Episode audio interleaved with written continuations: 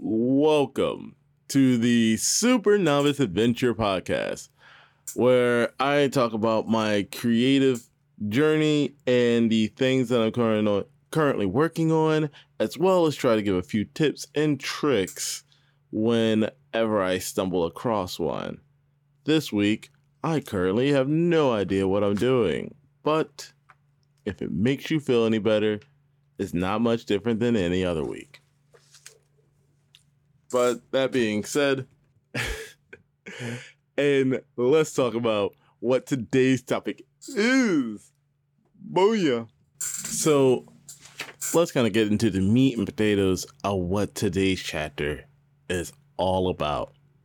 I did a bit of research trying to come up with a good idea for how to map out a few things that I, well, actually, I don't have a true plan for them. I actually don't ha- even have a visual of most of the places besides a very baseline detail, like one D and D campaign that I have a notion of running inspired by a bit of visual novel and that one is set in a mountain with um with Japanese style mass and so therefore I really only have two things that I have in my mind Japanese style um decor and even maybe theming, as well as set in a mountain, maybe not directly in a mountain, but in a mountain range, which explains why they're a nice chunk isolated. But that's it. That's all I have.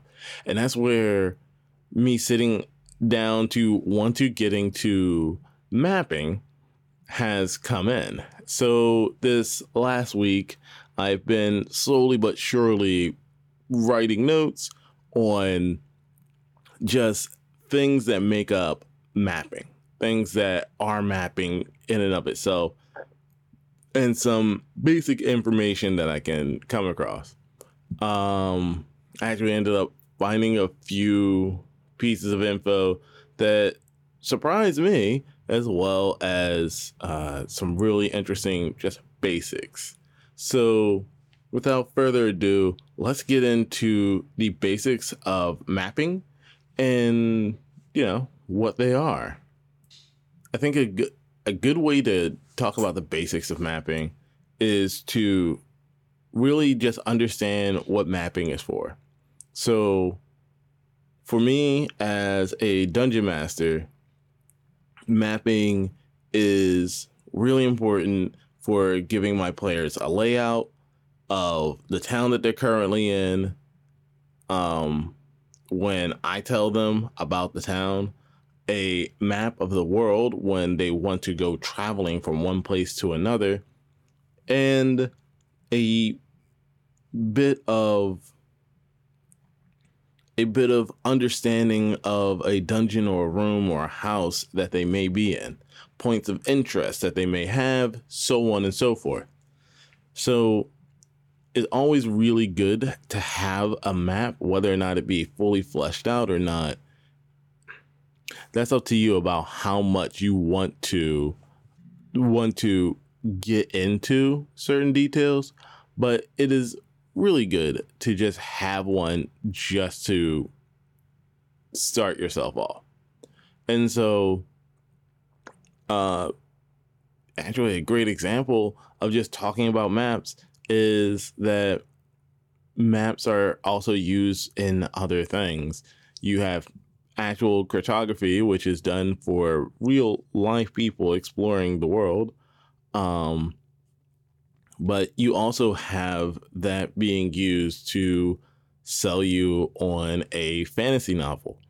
When a fantasy novel is placing you in a new world that you've never heard of and never seen for yourself because, well, it literally came out of one person's skull, you can have that fantasy novel have a level of realism by giving it a map and making that map matter. And even um, fantasy novels that are set in the real world, you can still use a map to change how everything works around.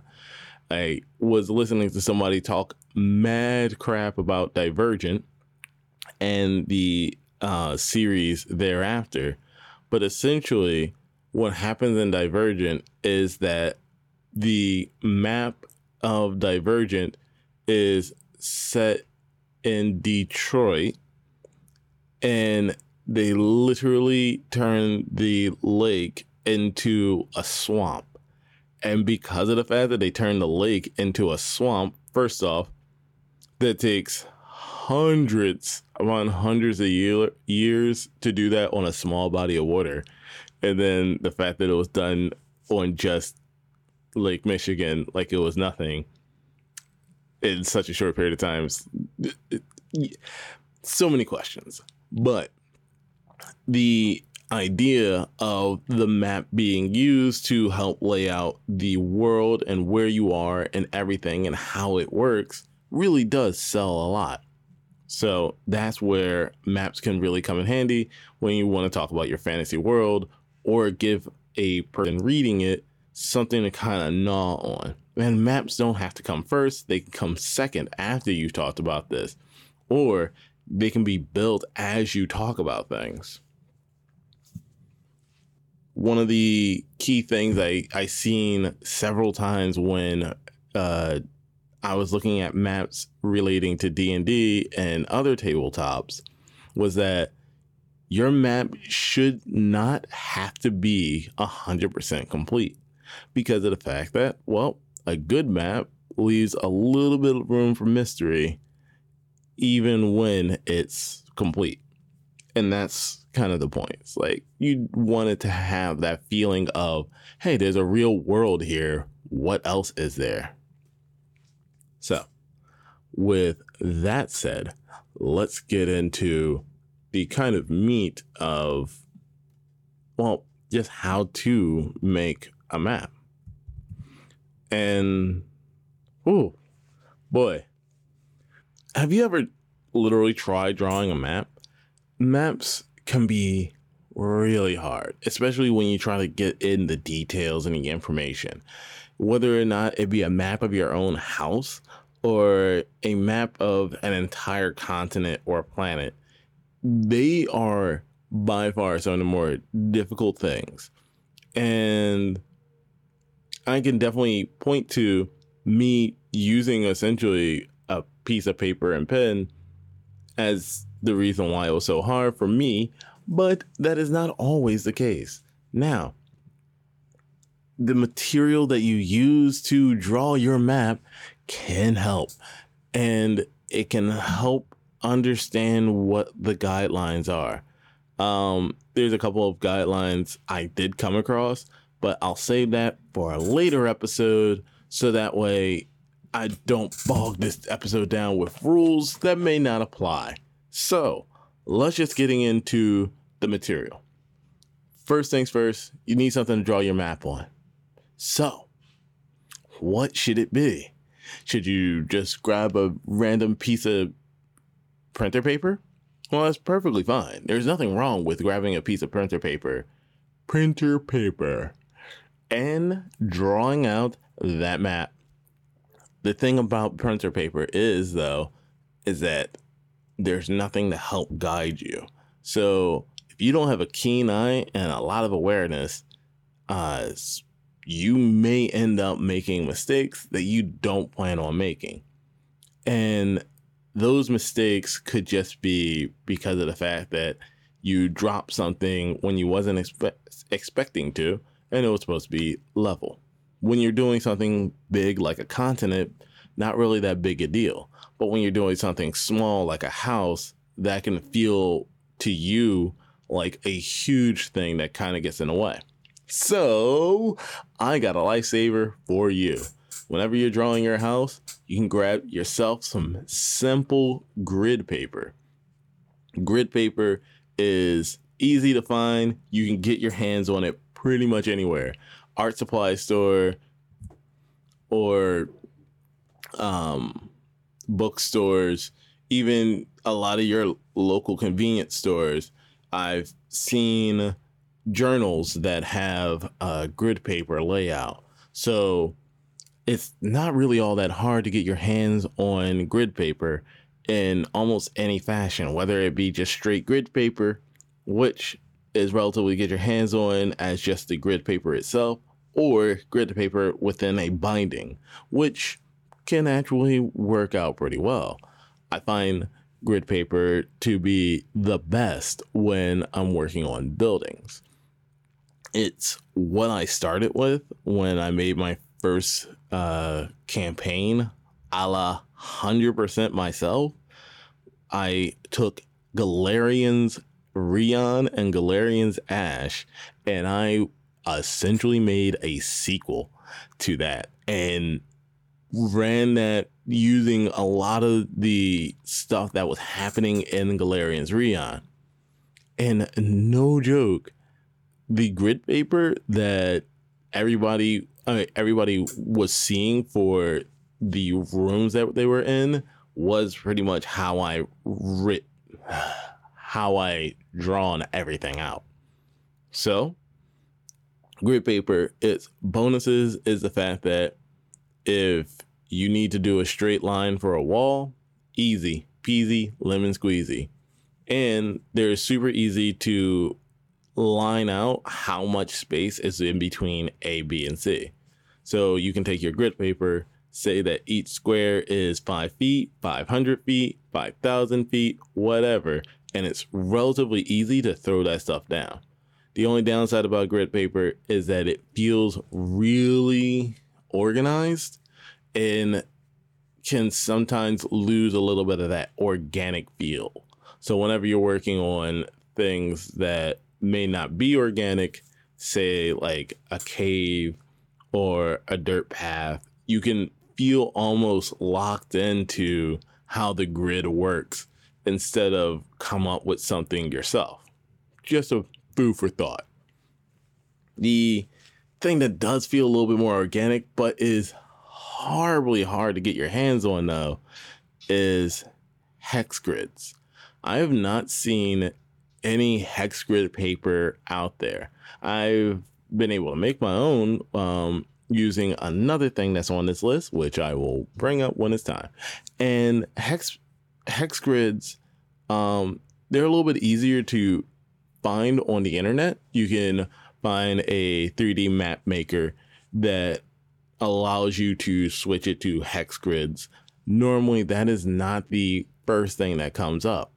Ironically, though, hex grids are the oldest format. Hex grids go back to days of old war games and even early in D&D where people use hex grids as their primary way to show where people were in the world. Nowadays, hex grids are mostly used in games like Warhammer 40k and other more uh, table war simulation type games. Hex grids tend to get relegated away from actual tabletop RPGs because of the fact that in most cases it's it because it is a little bit harder to mentally get your head around for some people it is a little bit harder to understand with a straight up square grid there's four directions north south east west you don't really have a question about where you want to go and trying to angle the information that you're trying to get at. With hex grids, it's six directions. And so therefore it loses that carte that cartesianal I think that's the right word. I have no idea. That it loses that that cartesianal feel and kind of just falls into like a weird level of mundanity and makes it a little bit more difficult to just keep your head around. Um, even um, when you decide to go in a full nine grid with the grid paper, it's still easier to explain that to a player and get them to get their head around that. The thing about hexes, though, is that they're great, absolutely great when you're trying to do something way bigger. Hex grids are, without a doubt, regardless of the player type and how well they can understand when moving across it on a battlefield when it's just their character, when they're talking about moving across a large swath of land, a a something bigger than a town, so maybe a continent or a regional map or even a world map. When you're looking at a hex grid, it is a whole lot easier for them to understand where they are and the next place that they want to move to. And it it helps them keep track of everything. And also allows them to just see things as more of a connecting dot than just a north south east west which almost feels like a, a straight line. It feels too organized in that ca- category. So that's where i feel hex grids really shine right now is that giving the player the option to see a world map as a world.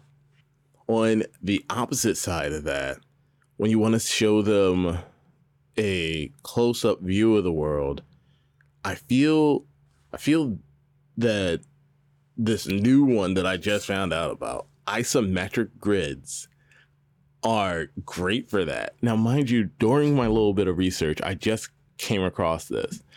An isometric for people that are uninitiated, isometric is a point of view where both of the vanishing points of the object that you're looking at never touch the actual horizon. It is on a 45 degree angle, so it's a perfect square on its side, and nothing ever nothing none of the parallel lines ever come together. Nothing ever goes into horizon. So they all always stay on that beautiful little lining. I feel that this one is great great for smaller areas.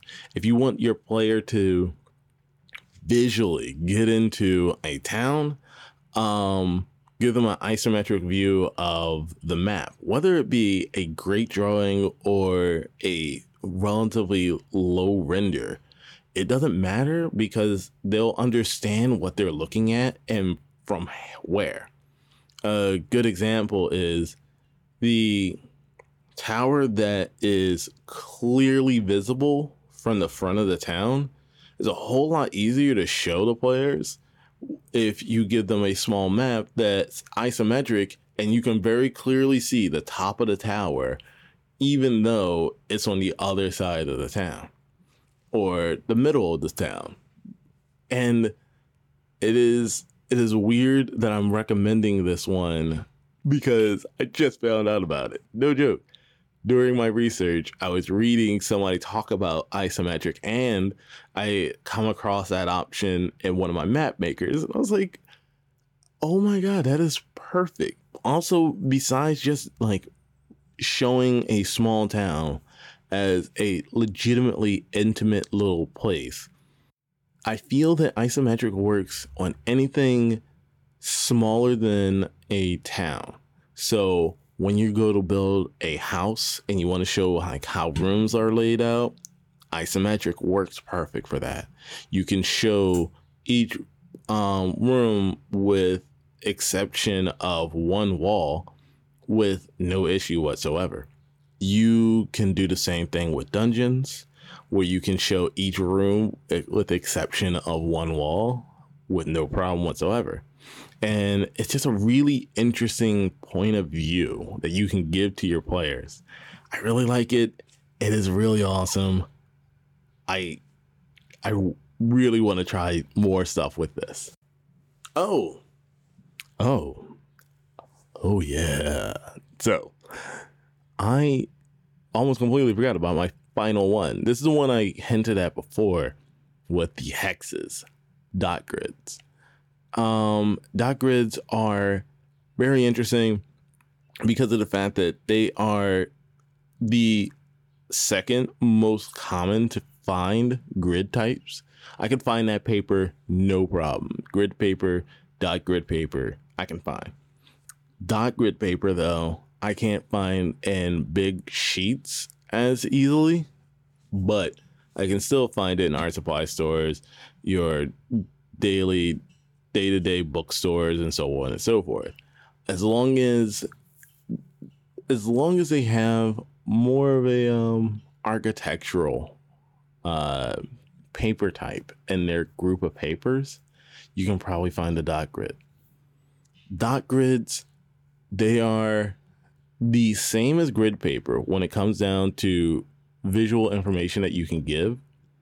But one of the things that makes them stand out is that you get to choose how you want to lay it out.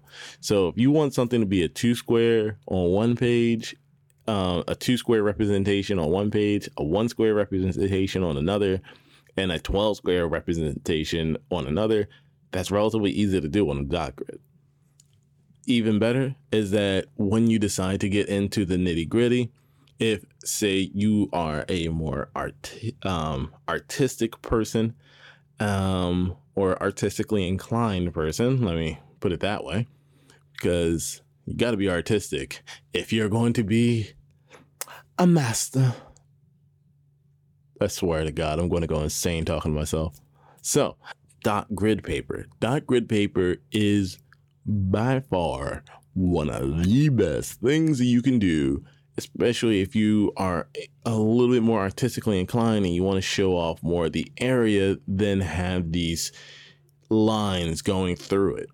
Dot grids still allow you to have that level of range. So you can say that a one square by one square is uh, not a one square by one square, but uh, every other dot is 10 feet, then that is really easy for you to display that. You don't have to do a ton just to display that. And that by far is the best part. You can do that without needing to do so much. And therefore, you can keep everything at about the same level and keep the render pretty. So you can render that room out. And then on the other side of rendering that room out, you can just go, cool now that the room is rendered out and my players can see where they are, they don't have to ask me, "Oh, how many squares is that from here to here?" It's like it's you, it's on the paper. You can see it. Oh, it's the dots. Okay, cool. So yeah, I like dot paper. Um, and you even give you options to do whatever you want. You can all these papers. You can write notes in corners and stuff like that. Um, all but the hex are a little bit easier to write notes in the corners because you know a straight line versus but there's nothing stopping you from just writing notes ever. And yeah so yeah that's that's the materials to write on. Um now to the materials to write for i guess. Okay now i think it's time to talk about the world and anybody that doesn't know that reference is too young. Too young. Too young. Um so I think it's time to talk about the world. What we're mapping to be more precise. There's plenty of options when it comes down to mapping, and all those paper options are great, but if you don't know what you're going to map in the first place, some those paper options can kind of leave you just blank. And yes, I know I didn't get into the materials that you use to draw with. You use a pencil, pen, paper, ink, paint, watercolors, whatever. It doesn't really matter. Like the, thing that goes on top of the grid paper is really not the part that matters as much as choosing the grid paper for the type of map that you're trying to draw. Now, what type of map are we drawing though? Each one of them has like a bit of information that you can kind of glean And sometimes you can actually get some really inf- interesting information when you want to draw different maps. This is where I could definitely say that I would probably end up talking more in depth in later episodes about each one, but just to kind of give a general idea, there's several locations that you can draw for a map. The first one would be the world. You can draw the entire world and in, in its entirety. Most people don't do that because, well, most people don't have a concrete world that they have in mind. Most people draw multiple territories, continents before they get into the world map. So normally it's the last thing that they draw. Next up, one step down from a world map would be a continent map.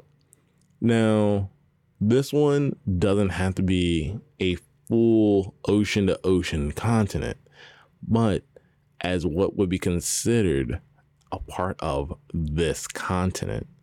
Um, a, a, actually, a great example of that would be of D and D 5e.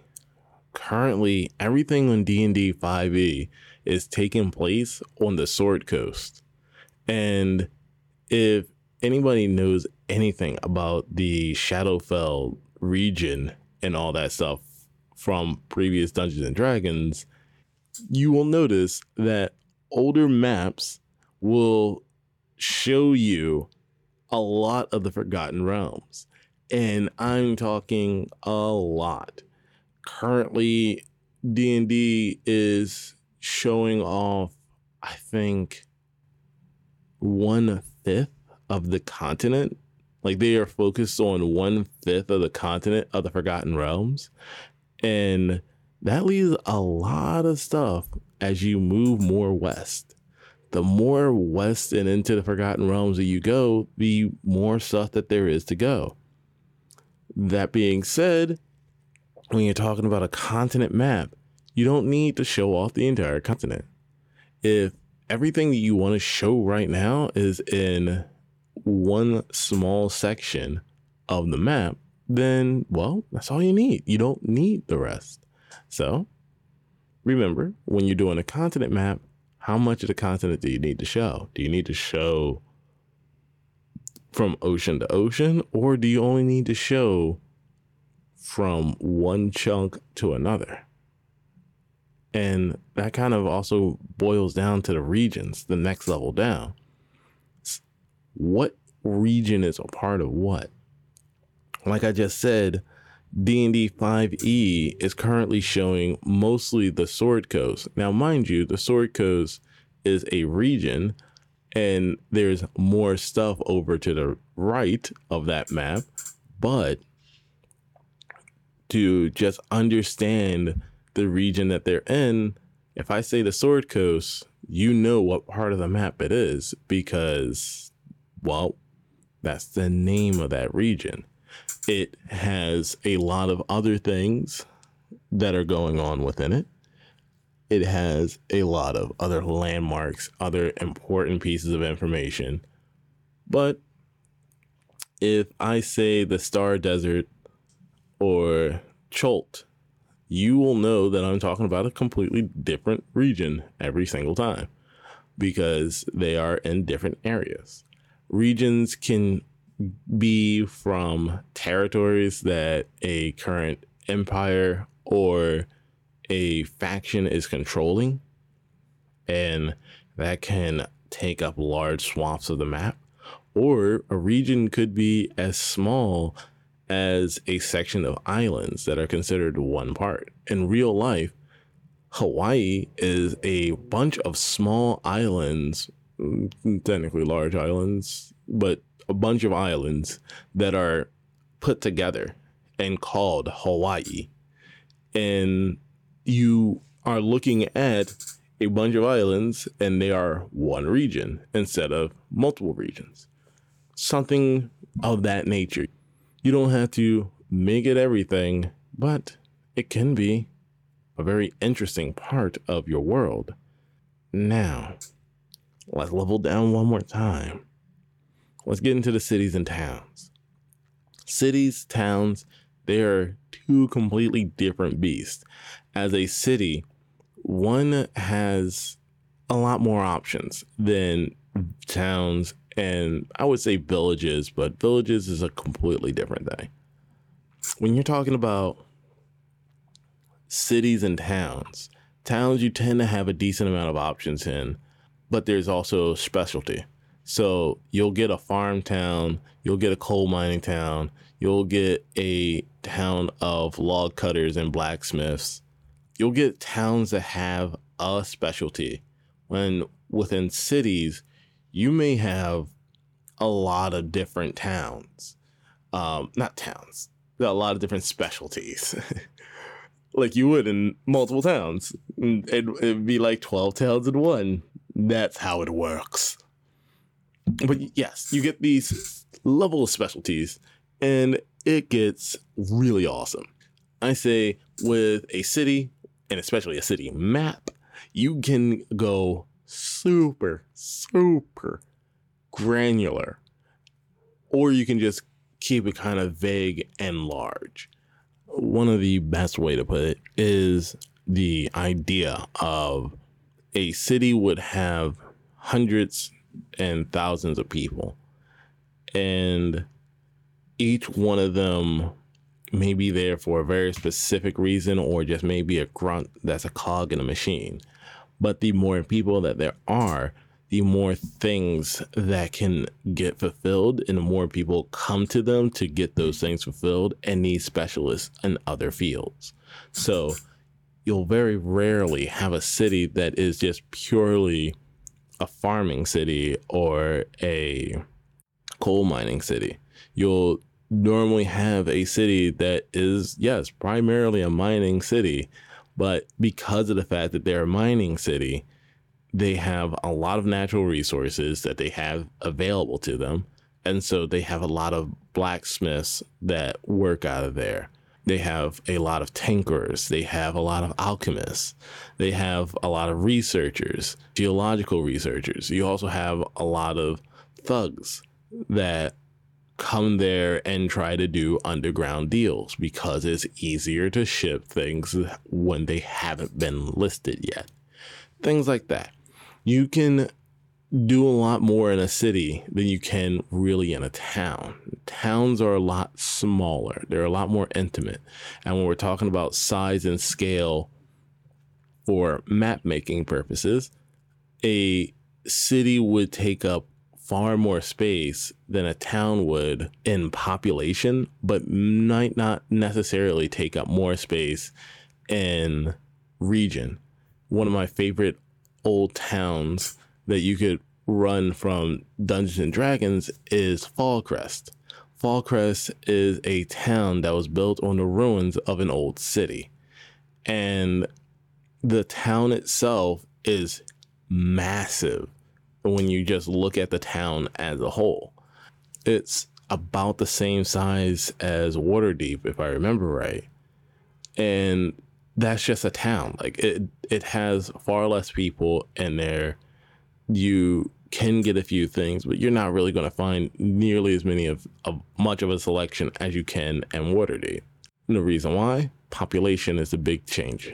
That's why. So let's get even smaller. Level that down one more time. Now we're going to get into. Okay, so this is editor mode Hannibal. I completely forgot to mention villages. Villages are just a really small, intimate look at a few places. Villages very rarely have more than one of any particular thing. So normally they'll have all their primary resources that you can get anything from in a relatively tight grasp without too much hassle. The only real exception for having more than what they would have would be necessities. Farms, you need more than one farm to feed a relatively large village. But still, a village would house maybe a hundred plus people. So you probably wouldn't have but so many farms. Villages are really interesting in that term where you can actually take a lot of small things and just turn it into a village without too much hassle in terms of mapping. Mapping a village can more or less just be pointing at the primary points of interest. You don't need a lot of different things to go into. And honestly, it's relatively okay when most players don't pay attention to most of the villagers. You just need a bit of things. Back to the regular recorded scheduling program And time to level that down yet again. Housing and dungeons. Dungeons can be massive. Dungeons can be four week long ventures for the party in game, or dungeons can be small, mm, few few minutes, few hours in game. But dungeons and houses have about the same thing going on a level of detail that is granular and important. If I ever have a map for my players entering a house, I don't plan on that just being there. They they've got to earn that. And if I'm putting that much time and effort, there's going to be something interesting to the world. And therefore, whether it be that you find out that the queen of the house is ha- technically having an affair with the busboy, and the busboy is not a boy, you you best believe that I'm not just making a map for a house to just do nothing with. It's mostly because of the fact of time used, right? I don't have all time all the time in the world to come up with a map for a house. So, if I'm to come up with a map for the house, it's going to represent this house that I want the players to see. I want them to be a part of.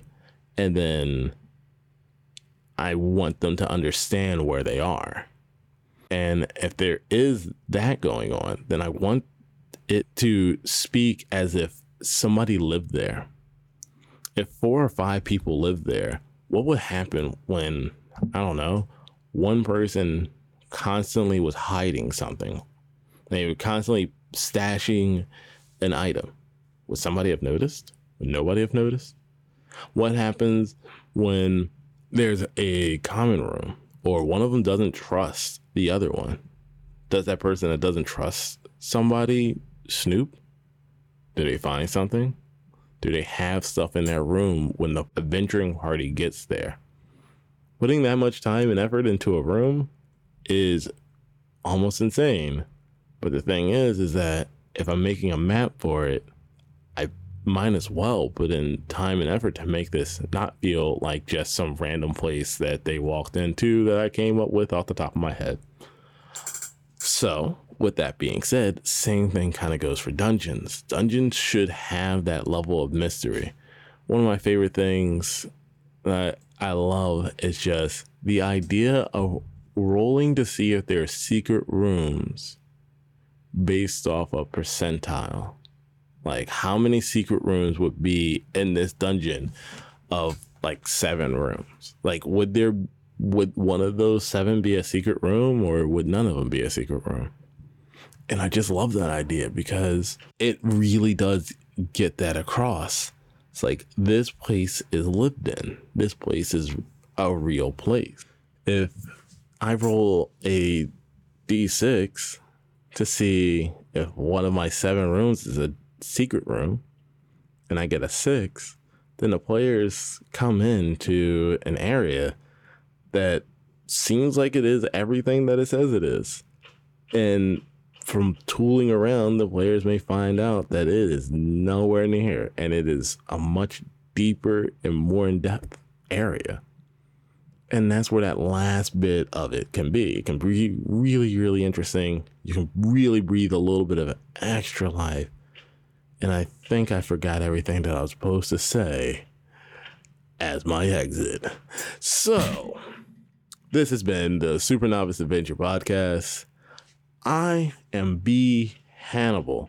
I have more notes on how to make a map coming up, mostly because of the fact that I am really delving deep into this. I want map making to be a skill that I have.